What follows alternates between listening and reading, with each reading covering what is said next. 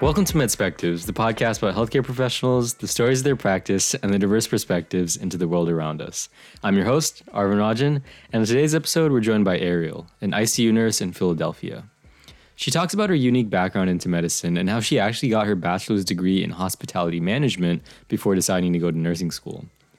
We also talk about the anti Asian bias that has spiked due to the pandemic and her personal experiences dealing with it.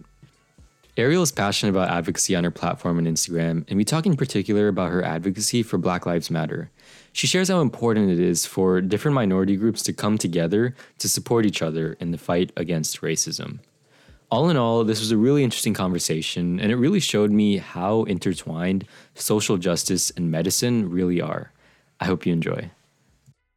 All right, glad to have you here, Ariel. How are you doing today? I'm great. Thanks for having me.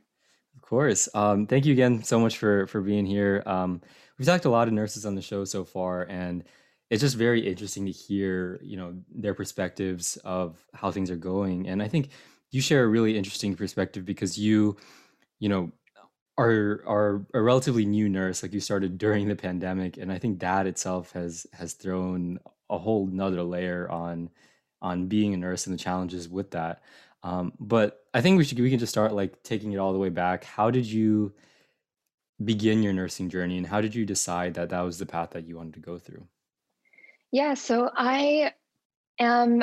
My background is pretty unconventional. I res- I earned my first bachelor's degree in hospitality management, and I worked in the restaurant um, industry for about five years prior to becoming a nurse. And what made me want to go into healthcare was a personal experience, which I think a lot of nurses, especially second degree nurses, have.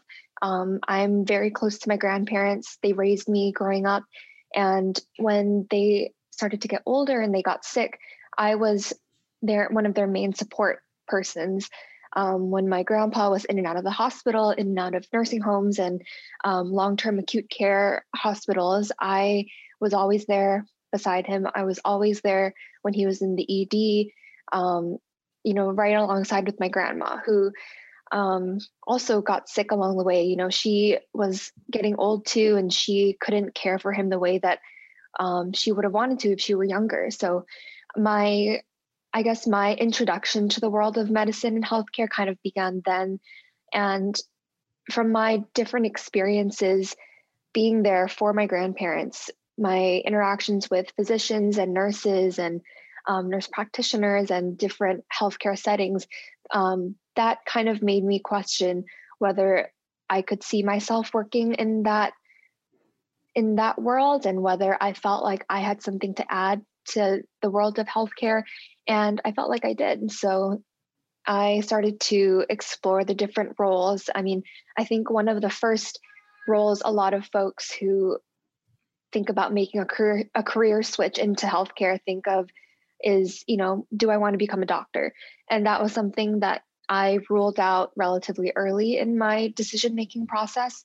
And that's and i think the reason why nursing appealed to me was because of the amount of time that nurses who were taking care of my grandparents spent with me and the amount of time that they made such impactful impressions on me as somebody who wasn't in healthcare.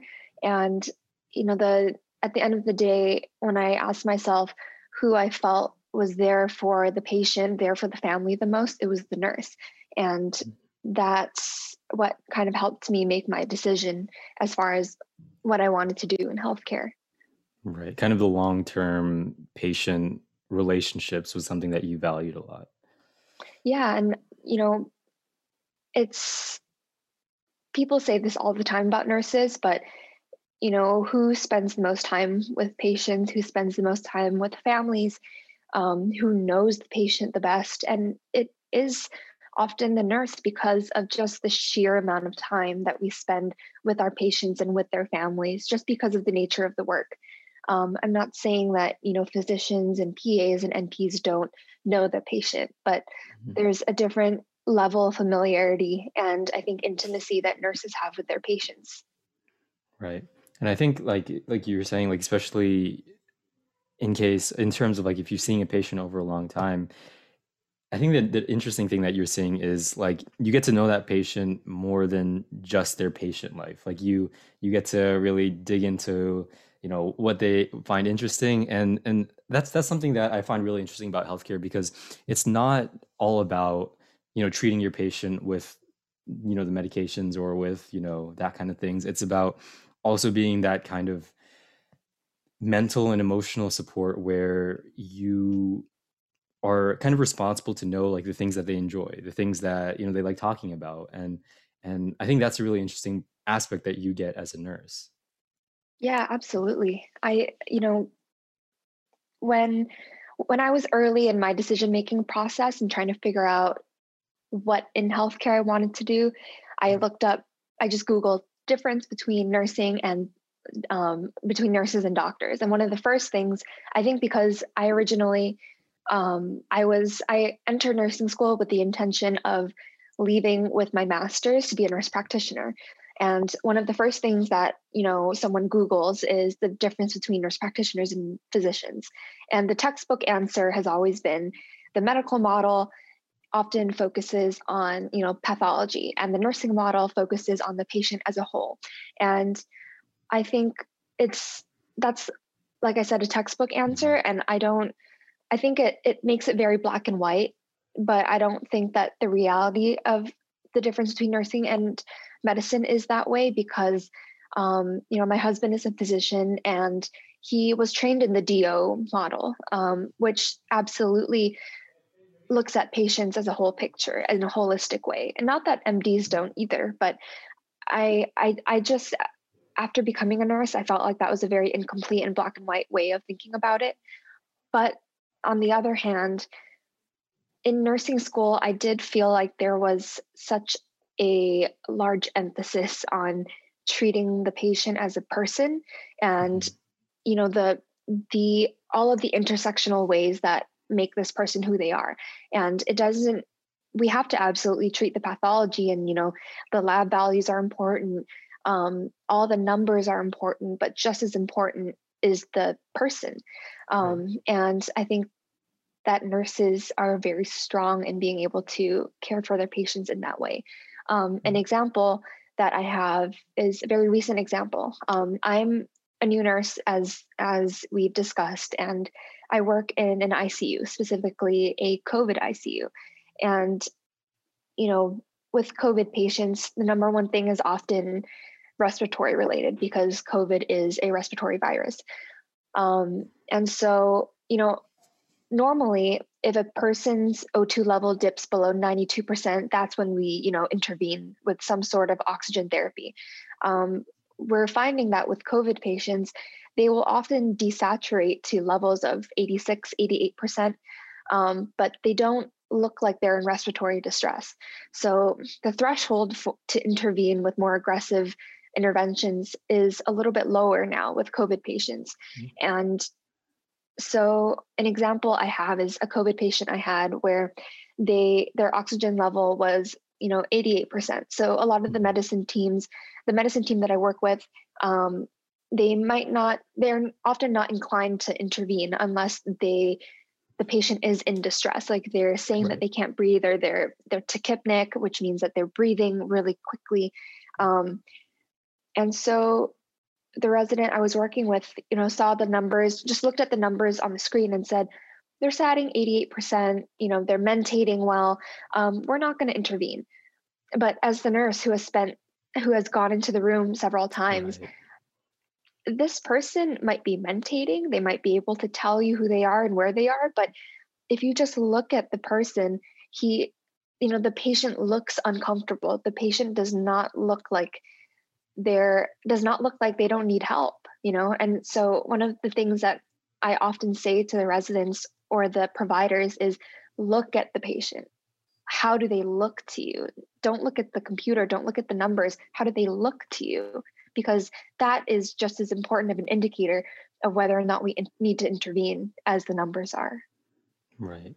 That that's really really eye opening because it's it, it's interesting to see like those those numbers. And i was actually talking to a physician recently who's been practicing for over 30 years and he he really talked about this point where like there's been such an advent of like testing and all these procedures that have come out, you know, in the last couple of years that have, you know, giving you positive, negative results, you know, showing you something or not showing you something, where he felt like the examination aspect of the, you know, visit was not valued as much as those test results. And so he he expressed concern in that and, and you're saying a very similar thing and i think that's that's really interesting to think about you know in the sense of you're you're just looking at the numbers instead of looking at the patient as a whole in in terms of education though like while you're going through nursing school how does i guess how does the nursing program emphasize a um, or emphasize this value of of looking at the patient in particular and you know looking at them as a whole like that?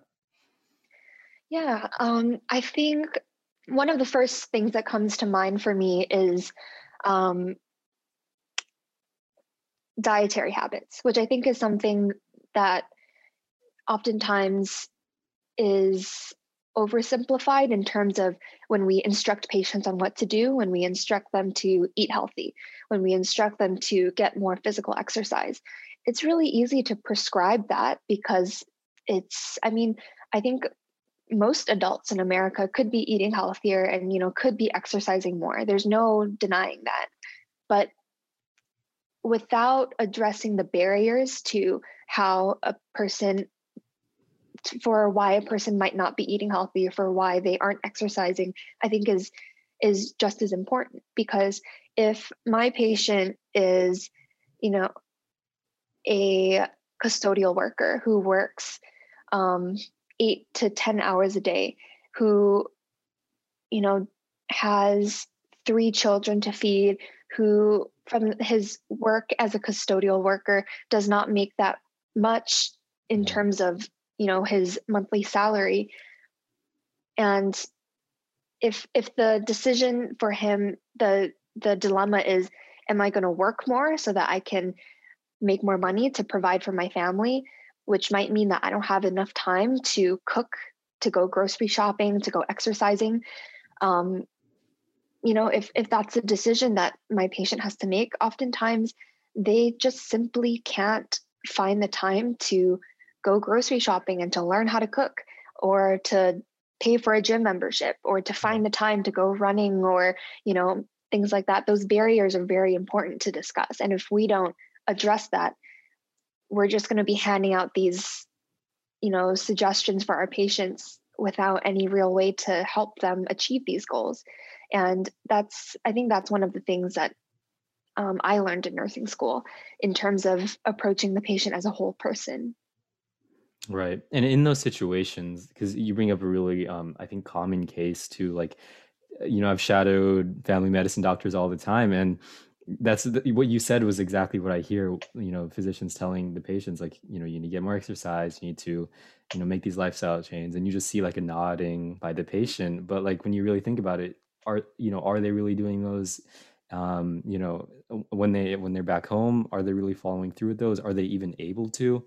Um, and so, what as you know, as a nurse, what kind of I guess workarounds do you see for patients that are unable to do those things? I think number one, like I said, is is identifying those barriers, and number two is having an actual dialogue with the patients to see what they feel is attainable and what they feel is, is realistic. And oftentimes, um, social work use if if you have the luxury of having a social worker, you know, in the system that you work in, involving them is very, very helpful. Um, number two is just coming up with like baby steps and coming up with a plan that you know we might not be able to change this person person's diet mm-hmm. over the course of days or weeks but you know helping them formulate a plan to achieve this in baby steps is something that nurses are often able to do because we have we're able to spend more time with the patients. Um, but it's it's all about i feel having a dialogue with the patient meeting them where they are and you know being there to help them come up with a plan to live a healthier life to make these lifestyle changes Right. Something that's like actually like plausible and, and mm-hmm. something they can follow through to. Gotcha. Kind of moving towards um, you know, your your your practice as a nurse. And you know, 2020 has been a big learning year for everybody, but for you in particular, you've had, I bet, quite the experiences. You know, starting work as a nurse, um, you know, in the middle of pandemic. So, just talk me through, I guess, like how how has that experience been? It's been overwhelming yeah. in one if i could if i could describe it in one word it's been overwhelming. Um, i i'm told all the time by my coworkers that if they started their nursing career in the pandemic in the middle of a pandemic in the icu they probably would have walked out. Uh, i was told that the other night when i was at work. Um, and you know i think one of the things that has struck me the most is the way that we interact with death in the ICU, especially in the COVID ICU. Um, and I don't think it's it's just with the COVID ICU. And what I mean is, I I've like written about this and talked about this on my mm-hmm. platform before, just because of how much it's been impacting me. But you know, death and the ICU has always gone hand in hand. Um, and you know, learning how to deal with patient death is something that I knew that I had to prepare myself for if I were to work in critical care. But the way that COVID has changed that is that oftentimes our patients die alone. Um, they die with their family members on FaceTime, with the nurse holding the phone or the iPad up to their face so that their family can say goodbye. Um, and that is not something that I was prepared for. Um, it's i think that has been one of the most difficult parts of covid um, in the icu and it's i don't know it's just it's not something that i i can't yeah. say enough i wasn't prepared for. Yeah right because like how do you even prepare for that without you know having the experience for it? Like it just seems so difficult especially when you're coming from a place where you don't have you know years of working as a nurse you know seeing you know the occasional death here and there and then all of a sudden you're seeing it like almost like on a daily basis mm-hmm. or you know and and more recently even more. And i think it's a, it's a really important dialogue to have because you know the case numbers we look a lot at the numbers right? And then we're seeing like oh the death toll is this high this many people are dying. But then i find it really interesting that you know health professionals like yourself are seeing those numbers in person and you're seeing who the people are behind those pers- those numbers and um, how that, they're dying. exactly of how they're dying and one of the things that that I dislike about the media is or mainstream media is the fact that you know it's you're not hearing enough of stories from yourself like yourself um, talking about how really gruesome and how like sad it really is for for seeing you know all these people having to say goodbye to their family members on FaceTime and i don't know it's a, I think it's just a hard topic to talk about. Yeah absolutely i think it is and it's i don't think that you know and the thing is with with critical care especially because i work in a micu which is a medical icu death is not always seen as a negative thing especially mm-hmm. in micus oftentimes you know micu providers and micu nurses see death as something that is is like a relief. It's it's an end of suffering. It's it's the end of you know all these heroic interventions to save a person who does not who might not have a very high quality of life if they were to survive. Um, you know end of life discussions and um, goals of care discussions are kind of like the specialty of the medical icu and oftentimes we don't see death as a bad thing.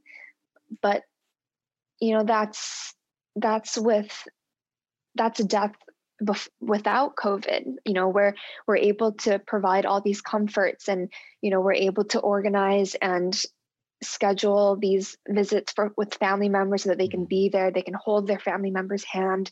You know they they have closure in being able to see that their family member is at peace.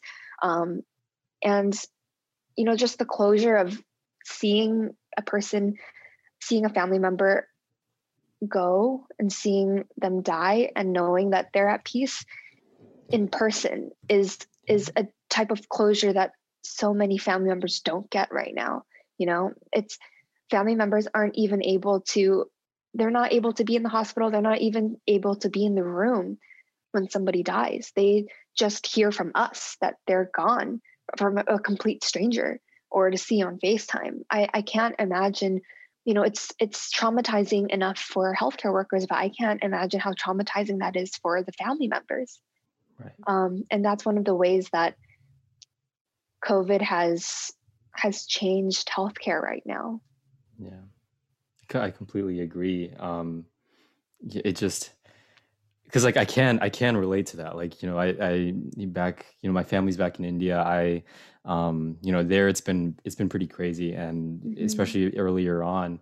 Um, and you know, one of my family members, you know, we actually were on FaceTime with them in the last in the last moments, and it was just like, you know, how, this shouldn't be how it's like. And it was at a point where, you know, flight or air travel was not like it was very restricted, and things weren't allowed. So the fact that we were not even able to go you know see this person or even you know do any of the pr- progressions or anything that that is required um, and just have to watch it all virtually it's just it's insane and having you know someone like seeing it like you're seeing it every single day must be like a whole nother um a whole nother aspect of that you know i don't want to talk about death too much you know but it oh, really yeah. is yeah it really it's, is it's unfortunately it's just yeah. it's just such a big part of it is healthcare and part of my work right now. Yeah, especially right now. Yeah, exactly. Right now mm-hmm. it's just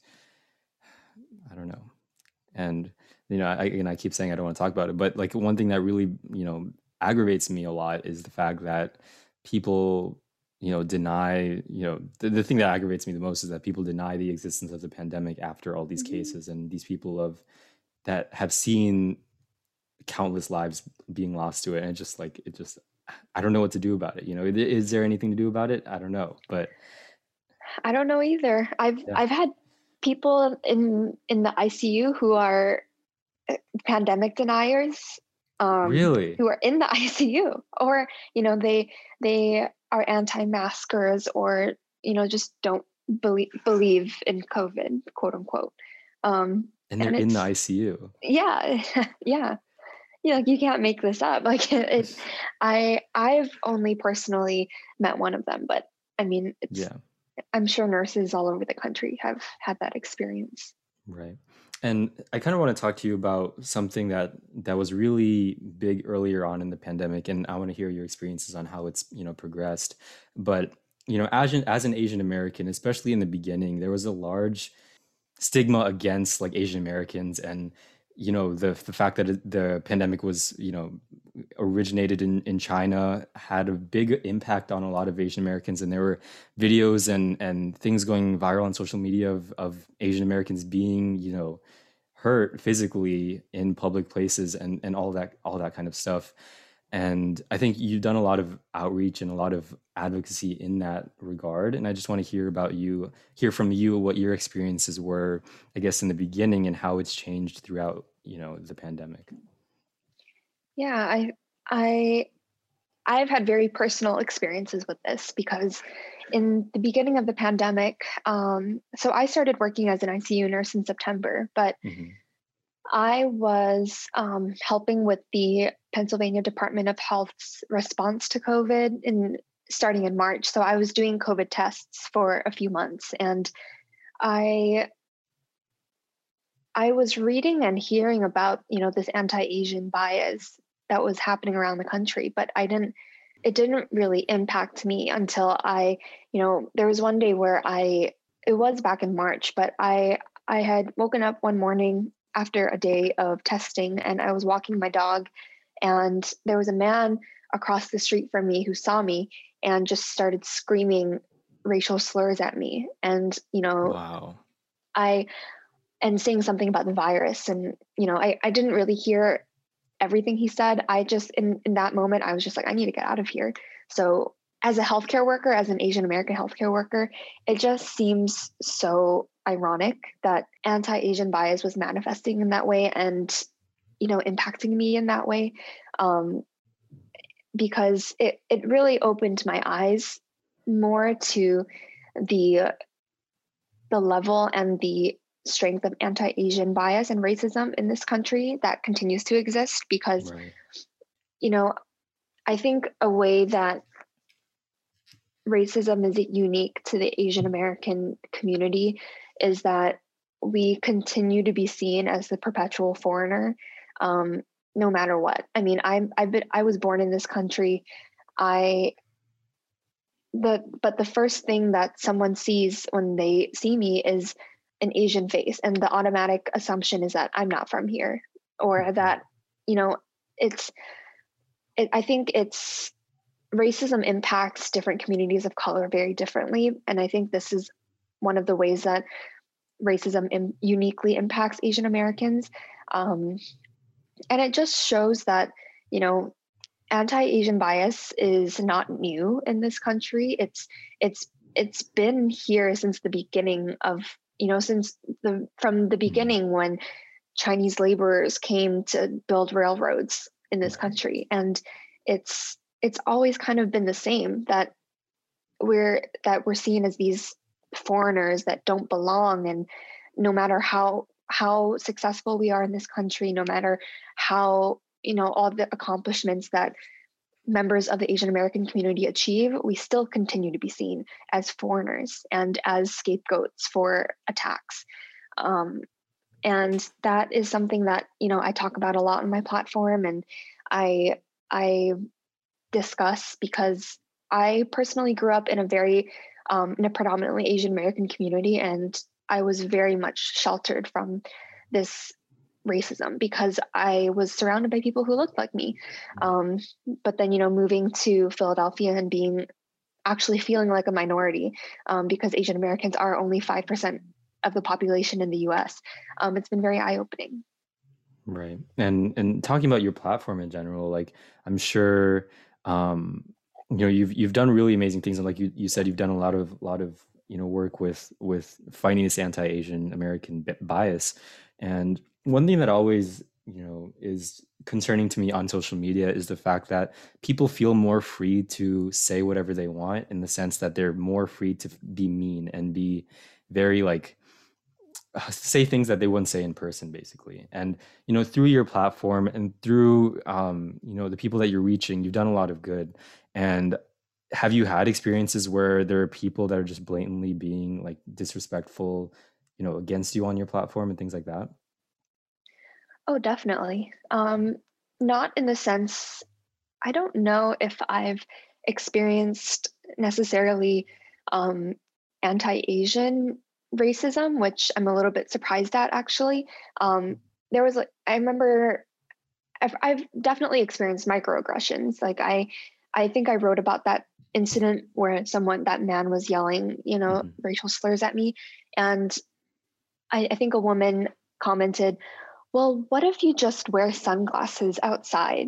Then maybe what? they won't know that you're Asian. And it's like, I think just, it's, it's, I mean, that's not the problem. My, like micro, microaggressions like that yeah. are, are what I experience. You know, it's, it's more of an issue of maybe not being a racist rather than me hiding the fact that I'm an Asian American.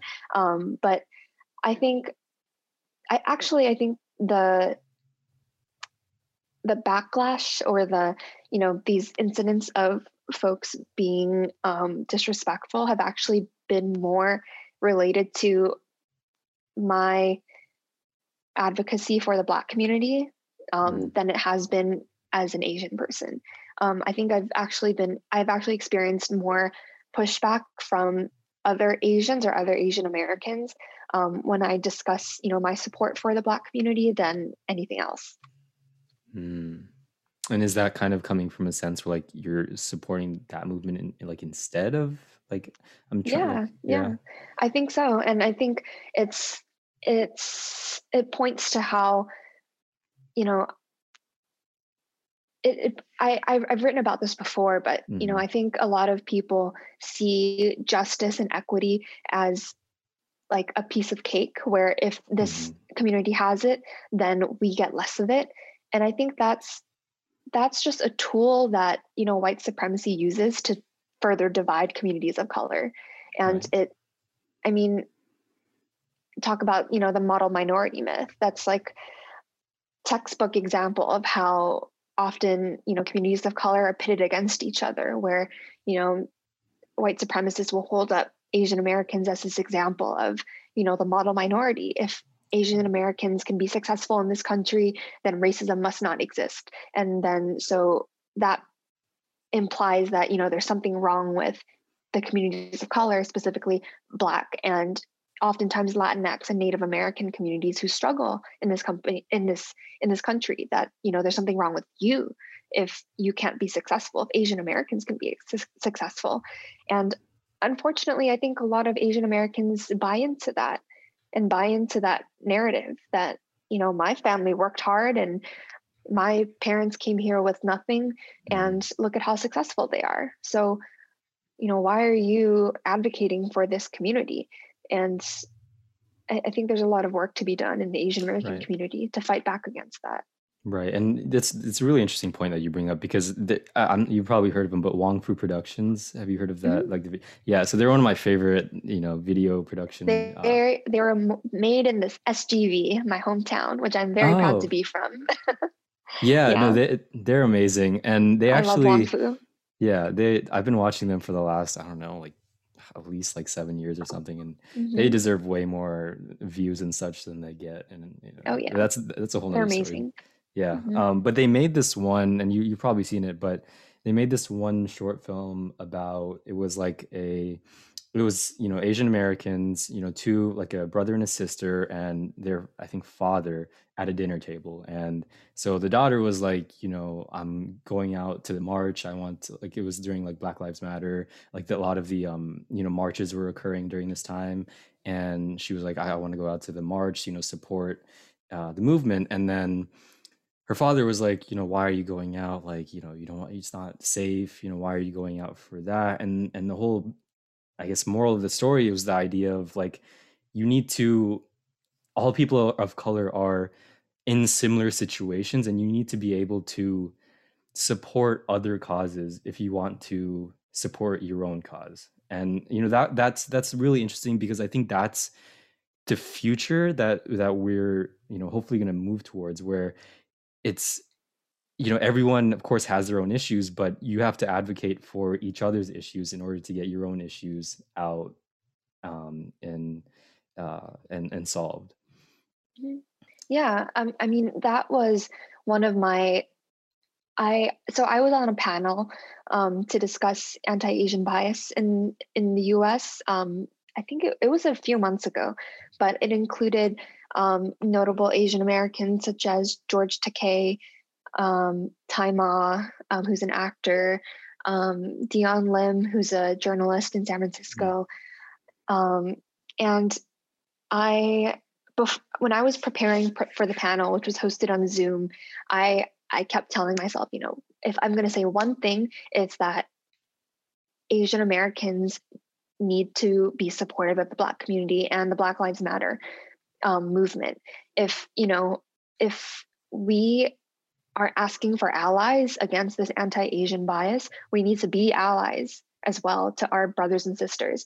And that I, I was like, that's the if that there's one thing I'm gonna say yeah. on this, um, that's what I I feel like I have to say because you know I just felt like all all the Asian Americans that I saw that I met who were so fired up about this you know anti-asian bias and this hate towards asian americans when they were speaking up about this you know if you don't fight for another community i i just felt like it was so hypocritical.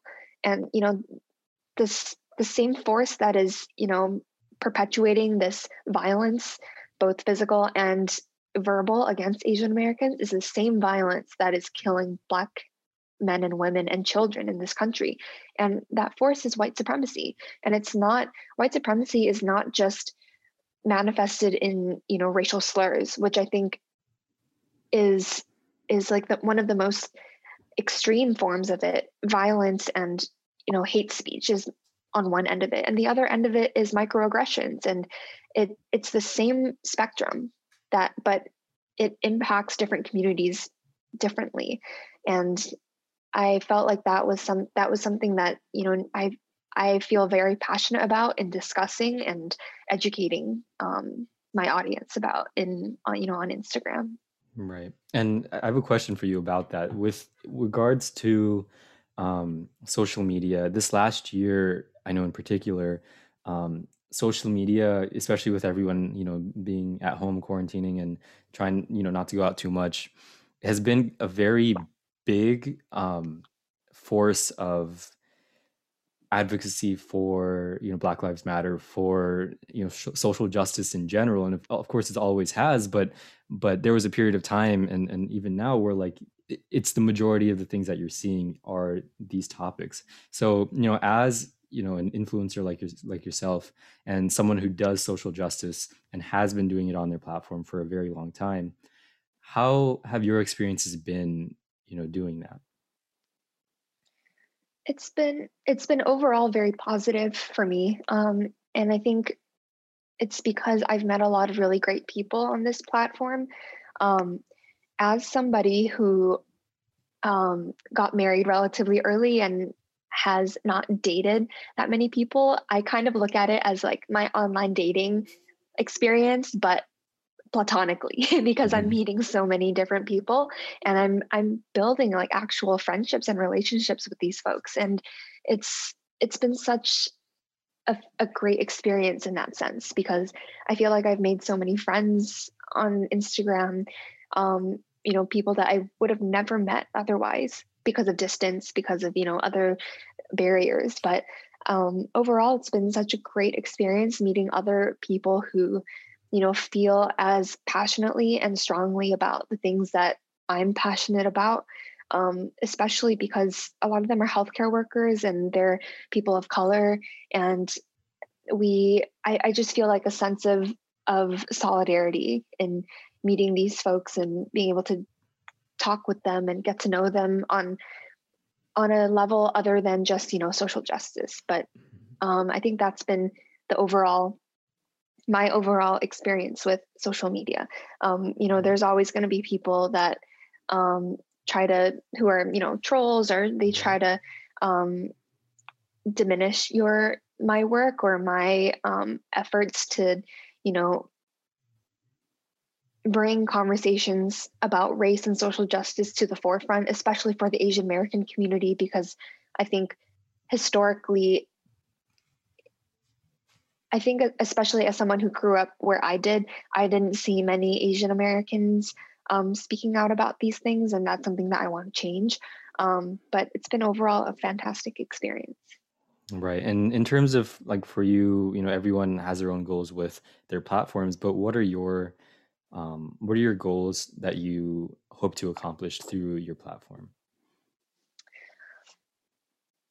I think like I said, one of the first things is, you know, normalizing these traditionally taboo um, conversations, and not just about race, but um, race is one of the most important things right now. But as an Asian American woman, you know, discussions about sex positivity and, you know, mental health, things like that. I want to, I know I want to normalize conversations like this, and I want to see more Asian American women, you know, talking about these things on social media to normalize it for, you know, young Asian American women and young Asian American children um, who might be on this platform. And I think that's that's one of the most important things. But also, I think um, I lost my train of thought. Yeah, And you're fine. What was the other thing I, I was going to say? Really interesting thing though, like because I've, i usually ask this question to everyone. You know, what are your ultimate goals and things? And it, the thing about social media that is really interesting is that it's very unpredictable. You know, you never know mm-hmm. when you're going to peak an interest in a particular thing, or you're going to you know dive deeper into something that you might not have even been interested in before. And so things change so easily that even after you set goals like you know you can you end up being somewhere else and you you know wanting to spread uh, spread other things. But i really like what you're talking about because um you know being uh, you know indian and being in that area in that um uh, upbringing, you know, I, I, relate to a lot of the things in, in, in the sense of like you know mental health and things like that that need to be mm-hmm. spoken up more about in communities like ours, and so that is I think a very valuable thing and very empowering. And it, that's the thing I love about you know social media is the fact that you're able to do that in wherever you are in the world. You're able to see these things wherever you are, and it really is it really has the ultimate reach. Yeah. I um I think one of the first things that comes to mind is um are you part of the Facebook group Subtle Asian Traits? I am. I love it. I I love subtle Asian traits. And yeah. I think that's that's another kind of goal that I have for my platform inspired by subtle Asian traits is to make Asian Americans feel seen um, and to, to feel like a connection or you know that that that moment of joy when you're like, oh my gosh, that's so true. Yeah, like when, yeah, yeah. When we talk when you about you know upbringing. Yeah, yeah, and I think um, that's something that I I want to incorporate into my my um, platform as well. You know, the most important things to me to discuss are racism, you know, sexism, um, things those important issues. But I incorporate a lot of, I feel, content that I want to cater towards the Asian American community mm-hmm. because I want Asian Americans to feel seen and like there's a it's a safe space for them basically. Um, and so I talk all the time about you know how um, experiences growing up as an Asian American, mm-hmm. um, both the traumatic parts of growing mm-hmm. up as the child of an immigrant, but also the really funny parts of it. Yeah. And um, oftentimes the traumatic and the funny often intersect. Um, but yeah, I think that's that's another goal of mine on social media. Awesome. And in terms of your practice in general, do you have any goals in, in terms of what you want to do with nursing? Do you want to, you know, specialize into um, any particular type of nursing or anything like that?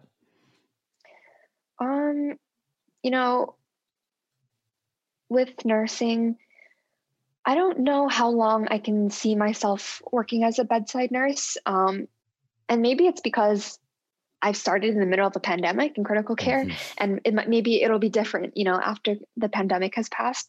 Um, but you know, along related to the to the the passion and the um, the importance that I feel for movements such as social justice. I have always imagined myself in working in some sense in public service, um, whether that be in an elected official position or not. I I think policy and advocacy has been something that I've always been very interested in. Um, so I can see myself working clinically it for the near future because I do love nursing and I want mm-hmm. to grow my skills as a nurse. Um, but something that you know I've always considered is you know how else can I can I help people and maybe that that might be in advocacy or policy. So I don't know. Right. Yeah, and you don't you don't need to know right now. I mean that's it's wherever no. it is. Yeah. No, having a plan is so overrated. And that's something that yeah. I have had to really allow myself to just kind of let go yeah. because um, have you heard of Myers Briggs? Yeah, the personality test. The Myers, the personality test. Yeah. I I don't like categorizing myself mm. or categorizing other people, but when I found out about Myers Briggs, I was so intrigued and I I took the test and I'm an INTJ. So I like lists and I like having goals and like I like having things going according to plan, but I've been working on that because that oftentimes um, leads me to disappointment. Mm. And when things don't go according to plan, which yeah. is life in general, it can often feel like catastrophic. Yeah. But I, I I'm working on not being so rigid. Right. And I think like it's another thing you bring up about like the upbringing part. Like, you know, that's part of Oh yeah, how it's very tied into that. You know, we were raised to have a plan and to really go into something that you know has a clear future in wherever mm-hmm. we're going. So um, yeah, I think that I think. I mean, we can probably find like 200 memes on subtle Asian traits about that. exactly. Yeah, I've definitely seen a bunch. But um, I don't want to keep you too long. But I'd love to hear, um, in your time practicing, what have been or what has been a story or an anecdote. You know, it could be whatever, but something that you've hold, held really close to yourself and something that you you think of of often. Oh, that's an easy question. I during nursing school, I cared for um, a. Actually, which story do I want to tell? Let me think. you tell both or all of them. Mm-hmm. well, I think it's it's felt very special for me when I'm able to care for um, an Asian or an Asian American patient because, especially if they're Cantonese speaking, because that's my family background, and it oftentimes you know patients that I meet are older, and so if they're Asian and they're older and they speak Cantonese, I'm like, oh my gosh, I'm taking care of my grandma or I'm taking care of my grandpa. And my I I remember this patient that I had when I was in nursing school, and she was a cardiac surgery patient, and you know, I took care of her around Chinese New Year time, and so, she, you know, as the matriarch of her family, she's she's normally around Chinese New Year cooking up a feast for her mm-hmm. family, but you know, this time she was in the hospital and she seemed depressed. And I one of the things I did for her was, you know, bring some Chinese food. I cleared it. I cleared it with the team. They said it was okay. I brought her some Chinese food the next time I was in the hospital. And um, it was it was just such a nice experience to be able to connect with a patient that way in in a setting where she felt very alone. Um, and she spoke English and but and I, th- I don't think she spoke Cantonese, but um, she we were just chatting as I was taking care of her, and you know one of the things that I'll never forget is you know at the t- end of my time taking care of her, she like took my hand and she was like, you know, you're your parents' American dream, and it made me want to cry because it's just I as as an affection deprived Chinese kid who never got affection, you know, yeah. growing up as a kid. That was just so because I knew that it was true. You know, I knew that, you know, me being educated in the United States, going to an Ivy League school and, you know, achieving all these things that my my family just dreamt of and and worked so hard to help me achieve it it it really just hit me in the feels and i like cried when i got home. Um, but i hold on to that all the time. I think about that patient all the time. And most recently caring for um, you know a covid positive critical care patient who was older and spoke cantonese and um, unfortunately they didn't survive but it was it just felt so special being able to take care of this person um, and being able to you know interact with the family um, especially as a cantonese speaking nurse so you know things like that if if you're old and you're asian and you speak mm. cantonese you're automatically going to get like just cemented yeah. into my heart as a nurse that's awesome. And i i'm sure they they appreciated that beyond like that could be known. And you know that that's the thing about medicine that i think is really interesting is this idea of the face of medicine really changing and it's mm-hmm. it's exciting to see. And i think through social media you're able to see it much more clearer because you're seeing doctors from all backgrounds with their platforms and mm-hmm. to see mm-hmm. that all these doctors are practicing right now is just a really good feeling that we're going in the right direction towards where, where we need to go in medicine Mm-hmm. Yeah. And I think, you know, healthcare providers, it, it's rare that you have these interactions where, you know, a patient expresses gratitude to your face or like a family yeah. member expresses gratitude to your face. It's, it's it often doesn't happen because things happen so quickly in the hospital and you you go from the icu to a step down and you never see that provider again um, and i think you know something that I want to pass on to future healthcare workers is that you never know the impact that you have on a patient, whether it's positive or negative. And I think that's part of our responsibility to be you know knowledgeable about the social determinants of health to be empathetic and to listen to our patients when we care for them because we never know how it's going to impact them. And i think all of our as healthcare workers we all have the goal to positively impact our patients. And i think that that's one of you know the driving forces for me as a nurse. I i always want to to impact my patients positively. And so that's why I'm passionate about educating myself as a non-black person of color about, mm-hmm. you know, the barriers that black and brown patients face and being more educated about that and being more educated about the barriers that my own community faces in healthcare. And it's not there are barriers that you know white patients face as well and these are all things that i'm trying to learn that i'm trying to to incorporate into my nursing practice. Right. And you know, that I really like what you just said. Like that, I think that is the most important thing to know eh, when you're dealing with patients because you need to know what are the like you said earlier the whole the whole patient um, but ariel thank you so much for for talking to me today on on the podcast i really appreciate all your insight um, and it's been really fun talking with you no thank you so much for having me this was so fun yeah, of course. Um, yeah, do you have anything else you want to just add? If there are any young future healthcare workers out there listening to this, you can do it. It's really hard. The especially I mean, my personal experience is nursing school. There were so many times in nursing school when I cried, even before I, I entered nursing school, when I was like, I don't know if I can do this.